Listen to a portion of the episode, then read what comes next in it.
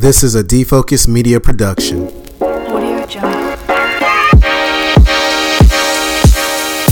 What's up, everyone? It's your favorite optometrist, Dr. Darryl Glover. And I'm Dr. Jennifer Lyerly, resident optometry nerd. And welcome to Defocus Media, optometry's number one podcast, where we discuss the hottest topics, latest technology, eyewear, practice management, and more. So sit back, relax, and defocus.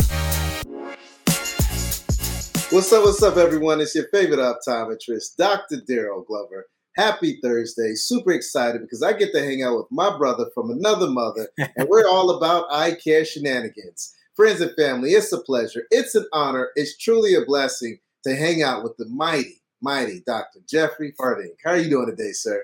I am doing great. Recovering from Valentine's Day. I'm here with my real Valentine, Dr. Glover. Oh Excited. man, you just stole my heart, my friend. I really love it. I know everyone's out here like, man, this is a bromance going on, but hey, That's, that's right. we got great energy, and it's that time of the year you got to show the love, right? That's exactly right. I agree. Third time's the charm. Big number three here. I'm excited. Man, I'm not gonna lie. I didn't really do much this year for Valentine's Day. Uh, I was late um, to scheduling or setting up any dinner reservations or anything. So my wife and I, man, we just kind of took it easy. We just kind of chilled, relaxed, and um, you know, um, in my household, I guess you could say Valentine's Day is every day. So we didn't. Well, I, I this believe it. I believe it. but- I, I had to make up for a lot of lost ground. I hired a Turkish metal singer to sing a song to my wife. So uh, Oh. she liked that a lot. well, my wife doesn't want me to try to sing to her at all. If anything, right, right. Yeah, same here. I think my wife liked the uh, the metal singer more than me, so I got to be careful with Valentine's like that. I love it, man. I love it. I love it, man. So, how's patient care been um, in February? I know January was real busy because everybody's benefits reset it, hmm um, and now we're in February, and you know it's a shorter month, but um, you know people are gearing up for spring break and things like that next month. And I know Yep. there's a saying of there's a recession, or we're in it, or it's about to come. But how's patient uh, care been? I, uh, yeah, you know, uh, re- recession looming potentially, but I, I haven't seen it so far. People, uh, eye care is important. I guess people are definitely spending on it, at least around here. Um, getting their tax refunds too, another big, big thing this time of year to get some, buy some glasses. So uh, Yeah. things have been, been, has been busy and I've been enjoying it. I agree, man. In my practice, I've seen the same. We've been busy, just nonstop. I, I told someone literally earlier this week, it feels like week 52, the last year of the Yeah. week, where everybody's trying to get in and use their benefits before the year is out. So I'm honestly, you know, blessed and happy that, you know, I'm a part of an organization that's able to put, you know, uh, people in a chair for me to help examine their eyes and help them live their best lives. So I'm super Same thankful here. for that Same here. Very grateful. super thankful to have this opportunity to chat with you today, my friend, as well. So let's get this party started, man. You Let's do ready? it. Let's do it. All right, man. For those that are new to eye care shenanigans, it's all about optometry news, but in a fun, easy way to digest the information with an expert out there known as Dr. Jeffrey Farding. So today we're going to kind of jump into some topics. The first topic at hand is lowering IOPs with Doxy. I know this sounds crazy, hmm something behind this. If you don't mind sharing with us, you know, what kind of research, what kind of discoveries, what's the information out there in the world that Yeah. We can know a little bit more about, man? So let's let's take a look at this. Uh, Dr. Uh, Dominic Opitz at the Illinois College of Optometry um, was treating a patient. Uh, the patient had uh, stable glaucoma, and he was treating this patient for ocular surface disease with doxycycline. Yeah. And he noticed over the course of treatment that the patient's IOP fell uh, around 30%, which is significant, especially for a patient that's already stable and treated with topical drops for, uh, for glaucoma. So I'm not sure how big this study was. He did a prospective pilot study where he enrolled some more patients. And the uh, idea was find some patients who are stable with mild to moderate open angle glaucoma, taking topical drops for it, that also have ocular surface disease that's not Yeah. potentially not treated. Begin treating it with 50 milligrams doxycycline every day, and then monitor IOPs that baseline one month, three month, and the six month mark. And the doxy was only for 90 days. So at the six month mark, they would have been off the doxy for for three of those six months. And they found uh, that the doxycycline appears to be lowering IOP in these patients. Baseline IOP was uh, 16, mil, uh, 16 um, millimeters of mercury. And then at one month, it'd fall to uh, 14.67. At the three month mark, they're down to 13.5. And then at six months, that's three months later with, without any doxy, it only risen again to 15.3, still lower than the 16 baseline. So not really sure what's going on here. Potentially, the anti-inflammatory properties of doxycycline are giving the trabecular meshwork, uh, you know, some more some more room for the uh, aqueous to drain. Um, yeah. But there seems to be something here. Yeah, I, I, love it. And you know, when I think about some of our super drugs in eye care, um, of course, Tobradex, I think everyone loves and adores Absolutely. everything. Um, steroids such as Lotemax is another one of my favorite drugs that I use in my office. But I can't lie, over the last two or three years, doxycycline has really changed my practice, especially with my uh, my meibomian gland dysfunction, ocular rosacea, um, and to see this other piece to it with uh, potentially lowering the pressure, that's huge. Because when we think of glaucoma medications, we think about you know toxic issues with the front surface of the eye. So yeah. I'm really digging this, man. I think this is something that we need to dig a little deeper into and uh, see how we can truly add this to the mix when it comes to treating glaucoma and dry eyes. Yeah, I'm I'm really excited about this, and uh, Dr. Opitz is working on uh, getting a larger study, enrolling up to 30 patients. I'm not sure again how many patients were in this study, but I guess fewer than 30. And I tried to do some background research to see if there's any other information about doxycycline and IOP, and there's really nothing right now that I'm aware of. So, really novel uh, approach, and I'm excited to see where it goes. Well, I know all the glaucoma uh, companies out there are already starting to do some research and try to yeah. figure out how to incorporate that into their portfolio, right? That's right. Um, there's a lot of technology out there, a lot of bright people, a lot of money out there to find to do the research. So I'm pretty sure within the next year we're going to be revisiting we'll this. Figure it out, yeah. And I agree with you, by the way. Doxycycline, great, great for uh, my patients, especially with yep. recurrent corneal erosions too. Very effective. Um, it's uh, it's really filled a lot of gaps and it's been really helpful. Yeah, I, that's a great call out as well. RCEs, man, that's a great option to have. Um, let's jump into the next topic, man. Uh, this is one that I'm very interested in learning a little bit more about. Uh, yeah, so I I care a lot about the, about the cornea and corneal pain. We were talking last time about uh, corneal pain and neurotrophic neuropathic keratitis, and uh, despite my interest in this subject, I myself was mixing up the terms, and they are very different things. So this is not new news here. This is just a, a study I read or a, a review by Dr. Uh, Tim Poyer, um, and basically just delving into neurotrophic and neuropathic keratitis. So neurotrophic keratitis is something that's pretty well understood. So there's damage to the ophthalmic branch of the trigeminal nerve, and the cornea begins to um, lose some integrity as a result. So this is a, a, common way to look at this is stain without pain. So yeah. you look at the eye, and it's not looking good. It's beat up, but the patient is not really com- complaining of any issues, and that's usually got a neurotrophic uh, cause to it. And hey, then, can I ask a quick question? Can we Yo, put please. pain on a t-shirt? I think that would do extremely well. What do you think? Especially I, I mean i think we should do that. I think we should do that. Even better even better the next one neuropathic guess what? It's it's pain without stain. So even both. Yeah so Which was better, one or two? yeah, exactly, exactly right. Yeah, so I'm, I'm down for that. I get the stain without pain. Um, no stain, no gain. Um, so in, in neuropathic, uh, this is when you have a patient where the eye looks fine, but they are really unhappy. They're really complaining of discomfort. And this is a, a newer a newer thing that really the research is still out on. There's a lot of etiologies, a lot of things involved, um, potentially herpes keratitis, uh, toxicity from preservatives, trigeminal neuralgia, fibromyalgia. It's a really complicated multifactorial thing that yeah. is typically going to be treated with drugs like uh, gabapentin. Um, and it's uh, I'm, I'm, grateful that gabapentin is now in the arsenal of a lot of optometrists. I can prescribe it here now in Virginia, and uh, it's been it's been great. In the handful of patients I have with uh, neuropathic keratitis, they really get some relief from it. Yeah. What is it that you cannot do in Virginia? Because it seems like you guys have really stepped your game up and have access to full scope optometry. I mean, you yeah. scope. I mean, you guys are rocking and rolling out there in Virginia, my man. Yeah, uh, what, what can we not do? Um, I, I, I don't know. Take a break, I guess. Uh, yeah, there's a laser law going through. We're going to have YAG caps out here for optometrists. It's uh, it's great. Come down to Virginia. Great practice. Hey man, I'm right beneath you in North Carolina. That's Hopefully, right. North Carolina's great too. Love and that stuff can kind of just drip down to us, so we get the same um, scope expansion as well, my friend. But uh, yep. congratulations on all the great work, and thank you for also just really practicing full scope optometry.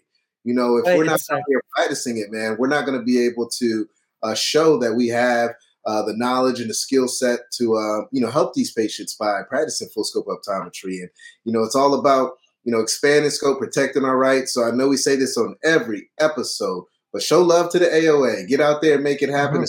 Support the cause. That way we can continue to build this amazing profession known as optometry. So again, congratulations on all the great work out there, man. Uh, I'm I'm happy to be here, and I completely agree. Full scope so important. You know, I definitely don't want anyone to do anything they're not comfortable with, but I encourage you to work on expanding your comfort zone. Um, build relationships with MDs in the area, maybe who uh, can help you help guide you into different treatments you're not familiar with. There's learning doesn't stop at the end of optometry school, uh, and it's been it's been great to really you know expand and, and do more things that I thought I wasn't wouldn't be comfortable with, and uh, I'm able to do to help my patients. So And you know, you hit on something that's huge. You don't have to do everything. You're right. not be great at everything. Um, so feel free to refer to another optometrist, especially when you start to expand your scope. Um, if it's not your cup of tea, there's someone down the street that may be able to take that Absolutely. Just make sure that you you truly practice full scope, but to the utmost of what you feel comfortable with. So great call out there, my friend. And I, I can't, I, red call out on your part. We need to be better at referring to other ODs as, a- as a whole, the profession, and myself included. So uh, I'm excited about the scope expansion, give more opportunities for that. Amen to that. Now, I wanted to circle back on something from last week or last month that you touched on, and that was smile, right? Yes, yes. back last time. I know you wanted to come back in and talk about some uh, topics from that discussion last time we were on. Well, I'm not sure if I want to touch base on it because uh, I, I've got to admit that you were right and I was completely wrong about something I said in the uh, in the show. Um, we touched base about the very sad story about the meteorologist Jessica Starr who um, took her life and potentially the refractive surgery may have played a role in that. Um, of course, mental health is a very complicated thing that's very important to me, and and it's hard to make a, a judgment like that. But um, she she had had smile uh, uh, procedure. She did not have LASIK like I like I indicated. And uh, you're exactly right, Dr. Glover. I, I've heard less and less about Smile over the last few years, and uh, I tried to do uh, some work here and see why that is. And um, you know, there's not anything that's new about it, really. Not like it's off the market or something. Right. It's just as we've seen more patients and had more outcomes, I think it's kind of fallen out of favor just over the newer generation LASIK technologies. Um, I found a great post here by a refractive surgeon in uh, California, um, Dr. Avneet Gar, and uh, smile eye surgery may leave you little to smile about, which uh, love that. Got to embrace the puns. Um, so some of the the drawbacks of smile, uh, she, uh, in, in her opinion, and based off of the research that she's pulling from here, um, there were claims that smile was less invasive, smaller incisions. It's really not true because smile does have a smaller incision, but there's multiple incisions in the procedure. So overall, the uh, the incisions that are being made are overall longer. Um, Right. So yes, and uh, the recovery time in Smile is not as quick as, as was thought. Patients are taking up to a month to recover in certain cases. The refractive outcomes aren't quite as good as uh, the modern LASIK procedures. Dry eye. Um, there was the thought that uh, Smile will disrupt fewer corneal nerves. This uh, where they're removing this little lenticule from the corneal tissue with Smile, and that is true. Fewer corneal nerves are disturbed, but however, patients seem to have just as many dry eye complaints, if not more, than LASIK. And also, there's an issue with uh, corneal weakening and potentially causing ectasias that is more prevalent than LASIK. So it just doesn't really seem like it's uh, taking off in popularity, especially compared to the new advances in LASIK. Yeah, let's talk about LASIK a little bit. Are you seeing an uptick in folks that want LASIK, especially after the pandemic, or are you not seeing as many people coming in and asking for it? I know historically in my practice, it would just come in waves. You know, Yeah, I'm going to come in, and next thing you know, the next two weeks, I'm getting bombarded by potential refractive surgery referrals. Right? oh What yeah. Your practice in Virginia. Every, I, I think everything that I, I experience is just like that. It seems to come in waves for whatever reason. Um, definitely during the pandemic with the mask wearing, people were looking for ways to get out of glasses. A lot of contact lens fit opportunities and a lot of refractive surgery opportunities. Um, I think maybe it slowed down a little bit because people aren't wearing masks as much, but it Right. still seems to be a very popular option. I wouldn't say it's going out of style or anything like that. Gotcha, gotcha. Good to hear. So let's take it to the next one, my friend. The gift of sight to children. We all love kids, so this is a topic that is going to really, you know, touch your heart. And we got to give a shout out to, you know the folks that are really putting some some energy and some money behind this topic. But take it from the top if you don't mind. Oh, of, of course, my pleasure. This is a, a, great one here too. So, cataract surgery, about as routine a surgery as there is, something that is very well understood. Um, but pediatric cataract surgery, these patients that are born with cataracts, you know, it surprises me reading this article here about uh, how we don't really know as much about pediatric outcomes as as I would have thought we did. Yeah. Um, so it blew my mind as well, man. I yeah. some of the things that I was reading. I'm like, we're so advanced with all these different surgeries, but when it comes to kids and being able to help their vision at an early age, like we're not putting any thought or power behind it or brain power behind it. So this article really touched me, man. Right, me too. And it seems like something that's fixable. So the issue, of course, is that when a patient is born with cataracts, um, they need to be removed immediately to prevent uh, deprivation, amblyopia, among other problems. And you know, what do you do at that point? The patient's probably plus 10, plus 12, you know, really high uh, hyperope. Um, and very rarely is an, uh, an IOL, um, uh, intraocular lens, installed in the patient when they're infants because their eye is going to grow a lot. And yeah. it's hard to really, you know, pinpoint what refractive power they're going to need. It's hard to determine if they're going to have a big, you know, myopic shift, axial length increase, things like that. So that scared me, man, is because of that. I mean, we all use yeah. these devices, right? Cell phones, tablets, read mm-hmm. books, those things like that. So, you know, how can you truly predict that if we're worried about the eyes elongating? I mean, there's right, right. Maybe there's going to be some type of IOL implant where it has kind of like the um, the uh, myopia control glasses, where inside of it it has the little uh, what do you call those things? Um, oh yeah, right, like the, the, little, little dims, the little uh, and we talked about yeah, the little uh, little lenticules there. Yeah, right, right. Maybe that's the oh, that would be awesome. I would love that. Yeah, we want, we want our check for coming up with that idea. Yeah, right. Right.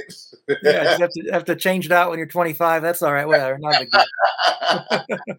yeah, but no, this is great, man. Continue touching on it, man. I mean, because I yeah, yeah. So lives of many so the iris database is something that was established in 2014 to help with um, mips reporting.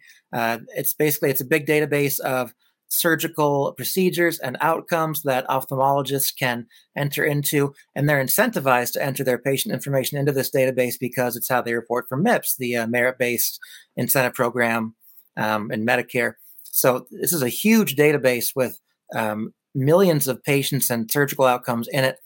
And so uh, the FDA and the AA, uh, American Academy of Ophthalmology are partnering. FDA got a $400,000 grant for this, and they're going to really dive deep into the IRIS database to examine pediatric outcomes from cataract surgery between 2014 and 2020 and really see you know what works what doesn't work with this huge data set because it's a it's not a known not a known question. We're not really sure what the best treatment options are. So having this huge data set to analyze is really hopefully going to get us some good answers yeah, and four hundred thousand doesn't uh, it's not too shabby as well. It doesn't hurt. It doesn't hurt at all. Yeah. so super excited to see where that goes. We're probably gonna have to circle back to this topic sometime next year just to see if there's any advancement as well. Definitely, and and they, they say that they expect to have good results by the end of this year, which surprised me. Um, so hopefully we'll have some new things to report on this pretty soon. There's another thing here too. Another part of the grant is that they're going to be using um, artificial intelligence algorithms to um, determine, you know, diagnose diabetic retinopathy, basically, I work on that with this huge data set. And I think that's also a great thing that's going to come. Uh, you get to use technology to help our patients that way. Hey, AI, VR, the metaverse, right. all that stuff is the future. And that's kind of a good segue into our next topic of conversation VR vision experience. Talk to yes, me about sir. that. Yes, sir. Johnson and Johnson um, is uh, launching this uh, virtual reality experience for clinicians. Um, it's it's a training module to help uh, help clinicians really get some hands-on experience with the Johnson and Johnson contact lenses and products without necessarily having to fly to a conference or a, a training seminar.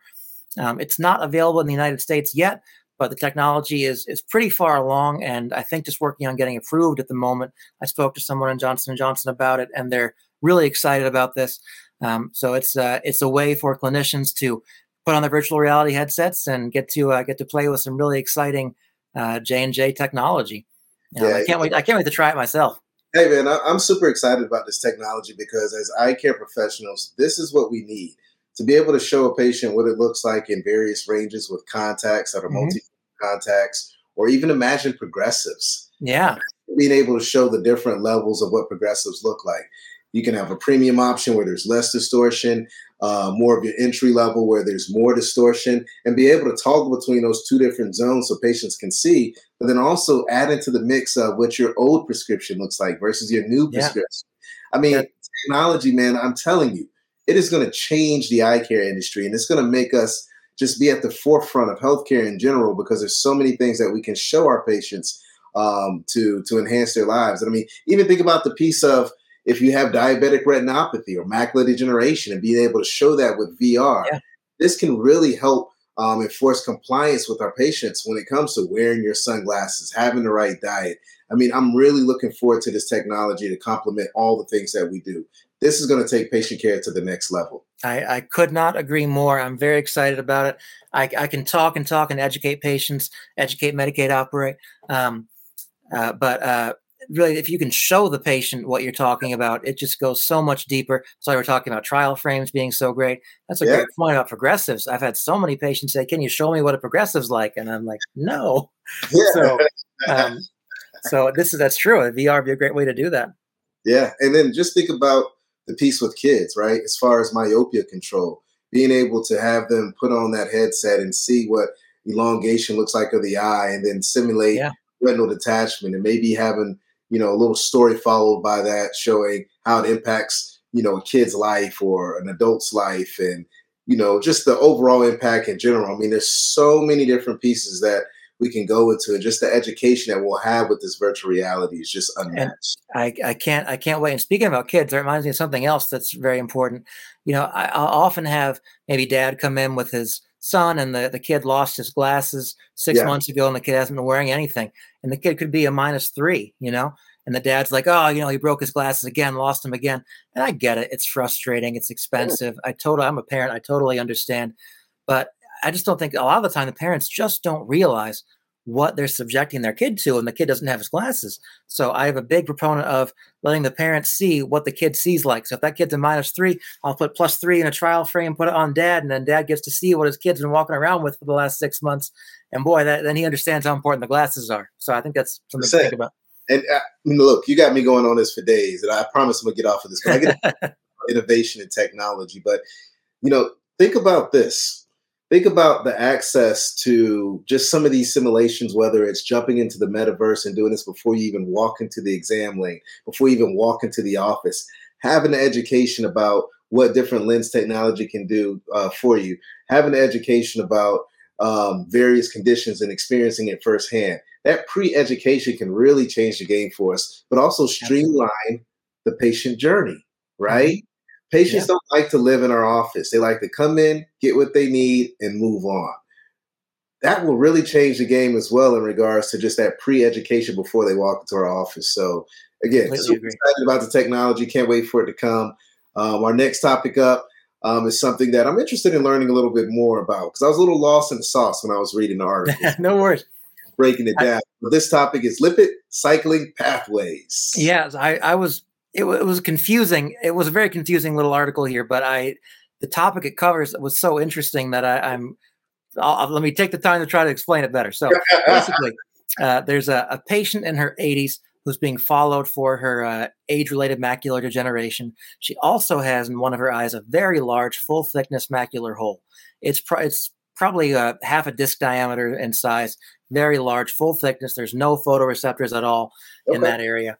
And over the course of seven years that she was followed with fundus photography and OCTs, soft drusen uh, develop in the macular hole, which is very interesting because you know the conventional wisdom is that drusen typically are developing from um, uh, Bruch's membrane debris. Uh, the Bruch's membrane debris is, is accumulating as the uh, photoreceptor outer segment membranes are being phagocytosed and uh, you know building up this waste product in uh, in that area.